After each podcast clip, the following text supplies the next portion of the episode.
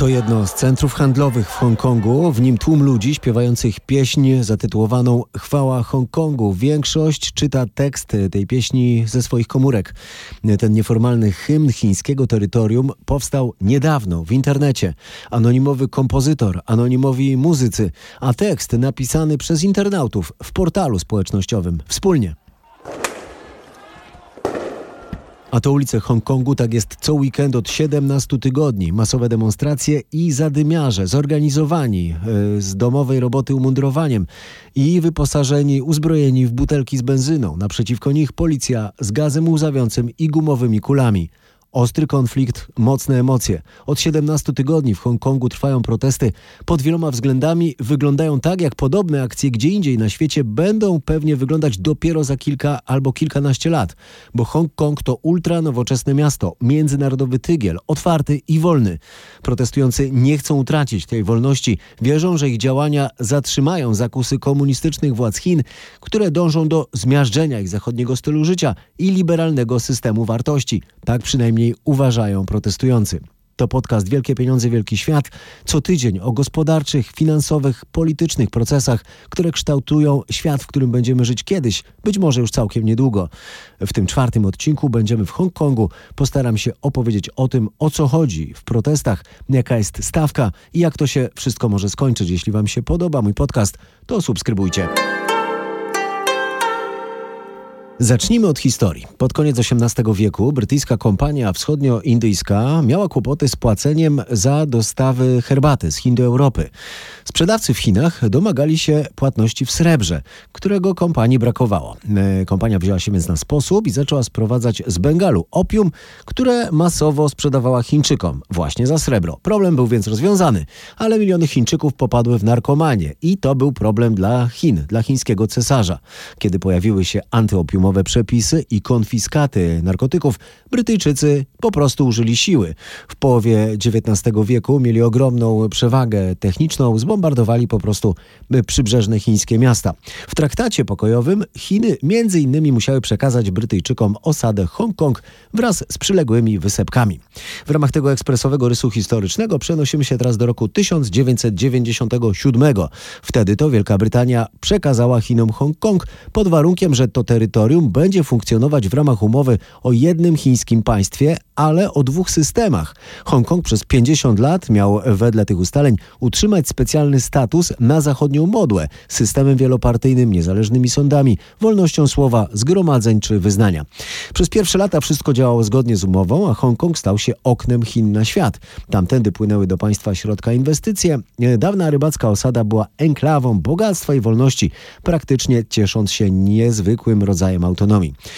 Ale do czasu, już po kilku latach, mieszkańcy Hongkongu zaczęli obawiać się o, o, swój nadzwyczajny status. Pojawiły się próby okrojenia ich zachodnich wolności, e, co skończyło się ulicznymi protestami. Tak było choćby, gdy pojawił się plan zmian w edukacji i wprowadzenia do szkół w Hongkongu programu nauczania podobnego do obowiązującego wreszcie kraju. Żaden z poprzednich protestów nie przybrał jednak takich rozmiarów jak demonstracje trwające od 17 tygodni. Tym razem zaczęło się od morderstwa. Jak relacjonowały szczegółowo dalekowschodnie media w zeszłym roku, niejaki Chang Tong-kai, dwudziestolatek z Hongkongu, pojechał ze swoją dziewczyną na Tajwan. Kamery hotelowe zarejestrowały, jak wchodzi tam do hotelu z partnerką, a potem jak wychodzi już bez niej z walizką. W tej walizce było ciało ukochanej. Jak później wyznał Chang Tong-kai, ciężarna dziewiętnastolatka oznajmiła mu, że to nie on jest ojcem. Wściekły młodzieniec uderzył wtedy jej głową o ścianę, po czym ją udusił. Następnie zapakował ciało do walizki, z którą wsiadł do metra i pojechał w ustronne miejsce, gdzie pozbył się zawartości bagażu. Następnie wrócił do Hongkongu, gdzie nie mógł być sądzony za morderstwo, e, bo terytorium nie ma podpisanej z Tajwanem umowy prawnej ekstradycji. To na tę sprawę wskazały władze Hongkongu, zapowiadając potem zawarcie stosownych umów o ekstradycji z Tajwanem, ale także z Chinami i wtedy zawrzało. Wielu mieszkańców Hongkongu przestraszyło się, że ekstradycja w sprawach kryminalnych do Chin skończy się tak, że chińskie sądy, postrzegane jako narzędzie komunistycznych władz, będą mogły wyciągnąć z terytorium dowolnego mieszkańca i na życzenie Pekinu wsadzić go potem do więzienia. Podczas najliczniejszej z manifestacji, według organizatorów, maszerowały przez Hongkong 2 miliony ludzi, a terytorium liczy ponad 7 milionów mieszkańców. W miarę upływu czasu wśród demonstrantów e, pojawiły się coraz liczniejsze grupy ostrych zadymiarze, doskonale zorganizowanych, wspaniale wykorzystujących internet do planowania, komunikacji czy zbiórek pieniędzy.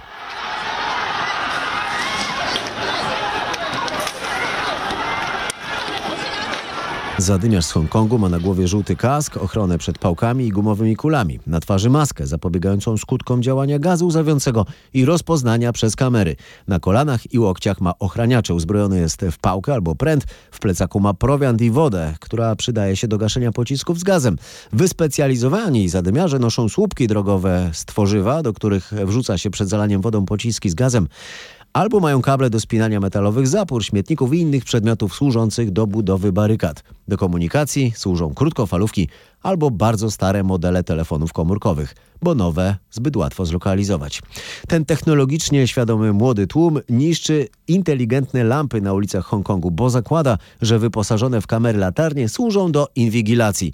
W ten sposób e, dają wyraz sprzeciwowi wobec chińskiej cyberinwigilacji, która w komunistycznych Chinach dopiero rusza, a już sprawiła, że wielu tysiącom ludzi odmówiono choćby wstępu do samolotów, bo ich codzienna, obserwowana w realu i w sieci aktywność wskazywała, że mogą być jednostkami aspołecznymi, czyli takimi, które nie mieszczą się w państwowych ramach.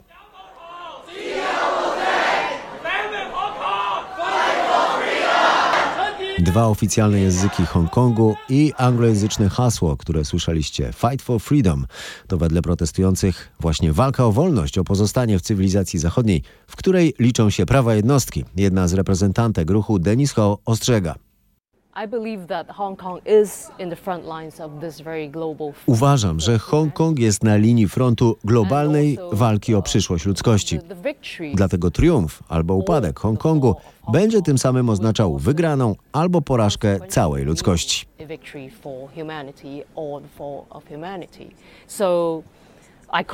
Dlatego wzywam społeczeństwa na całym świecie, by pojęły wagę wydarzeń, które mają tu teraz miejsce, bo tu nie chodzi o sprawy, które są wyjątkową, izolowaną y, sytuacją dotyczącą Hongkongu. To sytuacja, która dotyczy wszystkich społeczeństw. Front walki o ludzkość to wielkie słowa, ale nie ma wątpliwości, że walka o przyszłość Hongkongu jest kolejnym frontem w wojnie, na razie czysto gospodarczej, między starym supermocarstwem, Stanami Zjednoczonymi, a rodzącym się nowym, czyli Chinami. W tej wojnie mamy już bariery handlowe stawiane przez USA, rzece towarów z Chin. Mamy wojnę technologiczną, w tym sztandarową sprawę Huawei. Mamy też na razie pogłoski o tym, że Biały Dom rozważa otwarcie frontu finansowego, wypychania chińskich koncernów z Wall Street i odcięcia ich od źródeł dolarowego finansowania na amerykańskiej giełdzie. Od kilku tygodni manifestanci coraz częściej przynoszą na demonstracje flagi amerykańskie, a także dawnych kolonizatorów, Brytyjczyków. Jak sprawę komentuje Pekin, nie trudno zgadnąć, oskarża Amerykanów i Brytyjczyków o podstępne i potajemne animowanie tych protestów po to, by zatrzymać wielki powrót na światową scenę potężnych Chin. Od czasu powrotu Hongkongu do macierzy starannie dochowujemy reguł autonomii. Dochowujemy zasady jedno państwo, dwa systemy oraz zasady ludność Hongkongu ma władzę w Hongkongu. Prawa i wolności mieszkańców Hongkongu są w pełni gwarantowane, jednak w ostatnich miesiącach sytuacja, pierwotnie na skutek zmian w przepisach o ukrywających się przestępcach, nabrała obrotu niewłaściwego. Elementy skrajne i chuligańskie zaczęły naruszać porządek publiczny, niszczyć urządzenia oraz napadać i ranić funkcjonariuszy policji przy wsparciu i zaangażowaniu sił zewnętrznych oraz wrogów Chin w samym Hongkongu. Mówił Geng Shuang, rzecznik chińskiego Ministerstwa Spraw Zagranicznych, które wprost oskarża głównie Amerykanów o wspieranie protestów i ostrzega, że jeśli amerykański kongres uchwali wkrótce specjalną ustawę wspierającą protesty w Hongkongu, to Chiny na to ostro odpowiedzą. To Wielkie Pieniądze, Wielki Świat, podcast o światowej gospodarce, finansach i o najważniejszych wydarzeniach międzynarodowej polityki. Subskrybujcie, jeśli Wam się podoba. A teraz posłuchajcie rozmowy z ekspertem. Dr Małgorzata Osińska z Instytutu Bliskiego i Dalekiego Wschodu Uniwersytetu Jagiellońskiego wielokrotnie odwiedzały Chiny i Hongkong i kończy pracę nad książką zatytułowaną Międzymiejsce współczesny Hongkong w poszukiwaniu własnej tożsamości. Mojego gościa zapytałem, kim są mieszkańcy Hongkongu. Hongkong jest y, takim dość specyficznym miastem na styku kultur. I jakby jego tożsamość, czy tożsamość mieszkańców zawsze tworzyła się też w relacji do znaczącego innego. I tutaj mieliśmy na początku Wielką Brytanię, a teraz y, mamy też y, Chiny. No i Hongkończycy jakby mm, pomimo tego, że etnicznie w większości są Chińczy Chińczykami, to jednak nie czują się już związani z Chinami kontynentalnymi. Czyli ich tożsamość określa opozycja wobec, wobec tych Chin właściwych. E, tak, zdecydowanie tak. Stawiają siebie jakby w kontraście do, e, do Chińczyków z kontynentu. Nie zawsze tak było oczywiście. Tutaj wydaje mi się, że takim przełomowym momentem były lata 70., 80., kiedy właściwie okazało się właśnie, że Wielka Brytania przekaże ten Hongkong e, Chinom. Powiem, że mm, celowo używam e, słowa przekazanie Hongkongu, a nie powrót Hongkongu do macierzy, jak, e, jak to najczęściej w polskich mediach czy polskiej e, literaturze Właśnie, jest... bo to miasto zostało tak naprawdę stworzone prawie od zera. Jakiś miks brytyjskości i chińskości. Zupełnie coś niepowtarzalnego, tak? Dokładnie tak. I to jest widoczne nawet dzisiaj w takim codziennym zachowaniu e, Hongkończyków. E, dla mnie takim też wyznacznikiem tego, że Hongkong jednak jest inny, czy mieszkańcy Hongkongu są inni od Chińczyków, jest to, że mm, jestem w stanie sprawić, aby Chińczyk z kontynentu przeżył tam szok kulturowy. Mnie się zdarzyło to kilka razy i najbardziej zapamiętam sytuację, w której e, udało mi się zabrać znajomego właśnie z Chin kontynentalnych do restauracji. Takiej, w której e, kelnerami e, nie byli Chińczycy, w której właściwie ciężko było spotkać Chińczyka, bo większość stanowili tam jednak obcokrajowcy. E, no i wtedy jakby obserwacja takiego szoku kulturowego, że zupełnie jednak to jest inna atmosfera i inne miejsce niż oni są przyzwyczajeni, to było naprawdę ciekawe doświadczenie. Chińskie media państwowe e, powtarzają taką mm, wersję, że powodem protestów jest, są ogromne różnice e, dochodowe, majątkowe w Hongkongu i rzeczywiście tam jest problem z tego rodzaju blokady awansu społecznego i materialnego. Mm, znaczna część ludności Hongkongu mieszka w w bardzo ograniczonych, skromnych warunkach mieszkaniowych. Ceny nieruchomości są najwyższe na świecie w stosunku do dochodów, które w Hongkongu nie są niskie. Yy, metr kwadratowy, jak sobie tam liczyłem mieszkania, to kosztuje tak średnio 60-70 tysięcy w przeliczeniu na złote, więc to jest yy, kosmiczna, kosmiczna yy, cena. Ludzie mieszkają w kilkunastometrowych mieszkaniach, a zdaje się, że nawet w kilkumetrowych niektórzy z moich takich obserwacji y, wynika, że ci ludzie są, jakby zarabiają na takim poziomie, że są w stanie na przykład jeździć y, dookoła świata, natomiast frustruje ich to, że nie mogą kupić mieszkania. Mhm, mogą, mogą podróżować, mogą kupić doskonały samochód, ale w tym samochodzie jest niewiele mniej miejsca niż w mieszkaniu. Dokładnie tak.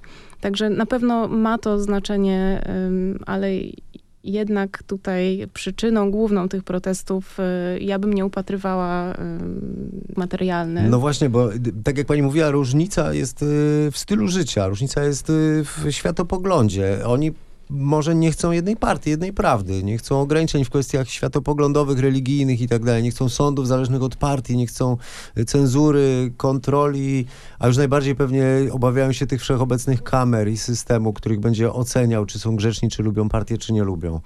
Yy, czy wykazują dostateczny entuzjazm wobec linii partyjnej. To są dwa światy kompletnie. Mając tego świadomość, chcą zaprotestować. Wydaje mi się, że to jest dla nich taki ostatni moment. To, że yy, Carrie Lam yy, szefowa administracji Hongkongu zaproponowała e, właśnie mm, przyjęcie prawa o ekstradycji. Myślę, że to mm, tak bardzo wystraszyło tych młodych ludzi, że stwierdzili, że nie mają już wyjścia, tak? I no, muszą coś z tym zrobić.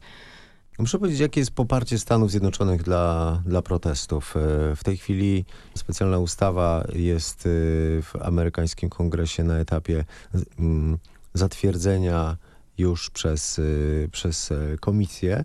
Głosowanie jest spodziewane w połowie miesiąca. Czy wiadomo coś o, o innego rodzaju wsparciu Stanów Zjednoczonych dla tych protestów? Bo wiadomo, że to wszystko dzieje się w czasie, kiedy nasila się rywalizacja dwóch mocarstw. Mm, Hongkong na pewno stał się taką kartą przetargową dla Stanów Zjednoczonych y, w wojnie handlowej i tutaj jakby też nie należy się dziwić, że Stany próbują wykorzystać tą kartę i wspierają te ruchy demokratyczne. Zresztą robią to ym, no, nie od dziś, tak? Jest to gdzieś tam, jest to jakby część ich polityki zagranicznej y, i ja bym się tutaj nie dziwiła, y, że akurat y, wspierają y, zwolenników prodemokracji w Hongkongu, tak, a nie... No, od pewnego czasu nawet część tych demonstrantów przecież paraduje z y, amerykańskimi flagami, co jest bardzo źle przyjmowane w Pekinie, prawda? Tak, ale to już jakby jest y, pewnego rodzaju tradycja, ponieważ we wcześniejszych protestach też y, mieszkańcy z kolei y, przynosili te flagi y, Hongkongu jeszcze wtedy, kiedy Hongkong był pod, należał do Wielkiej Brytanii. E, Także to, że się pojawiają flagi amerykańskie, to jakoś też y, Znaczy, wpisuje się w ten klimat. Przynosili flagi Hongkongu.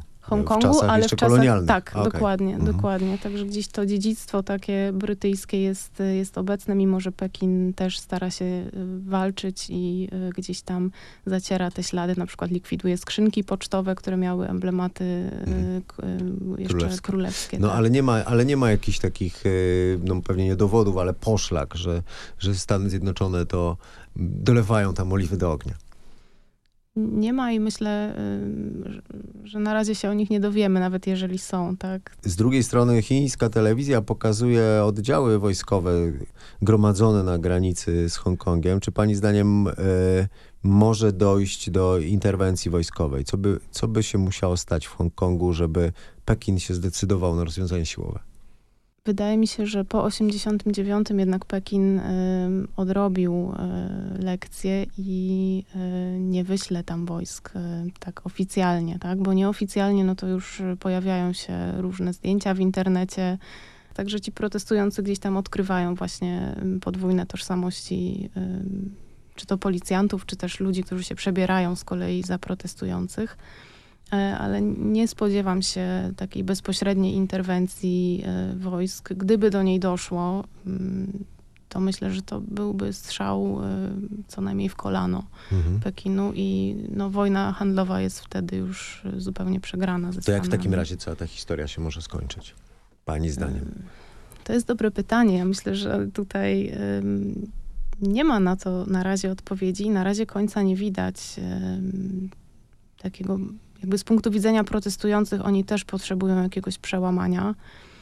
Pekin tutaj też nie ma dobrego rozwiązania. Dziękuję za rozmowę. Małgorzata Osińska z Instytutu Bliskiego i Dalekiego Wschodu Uniwersytetu Jagiellońskiego. Spór Zachodu ze Wschodem o Hongkong, jeden z frontów walki o dominację w przyszłym świecie. To wszystko tym razem. Proszę subskrybujcie. Dziękuję za uwagę.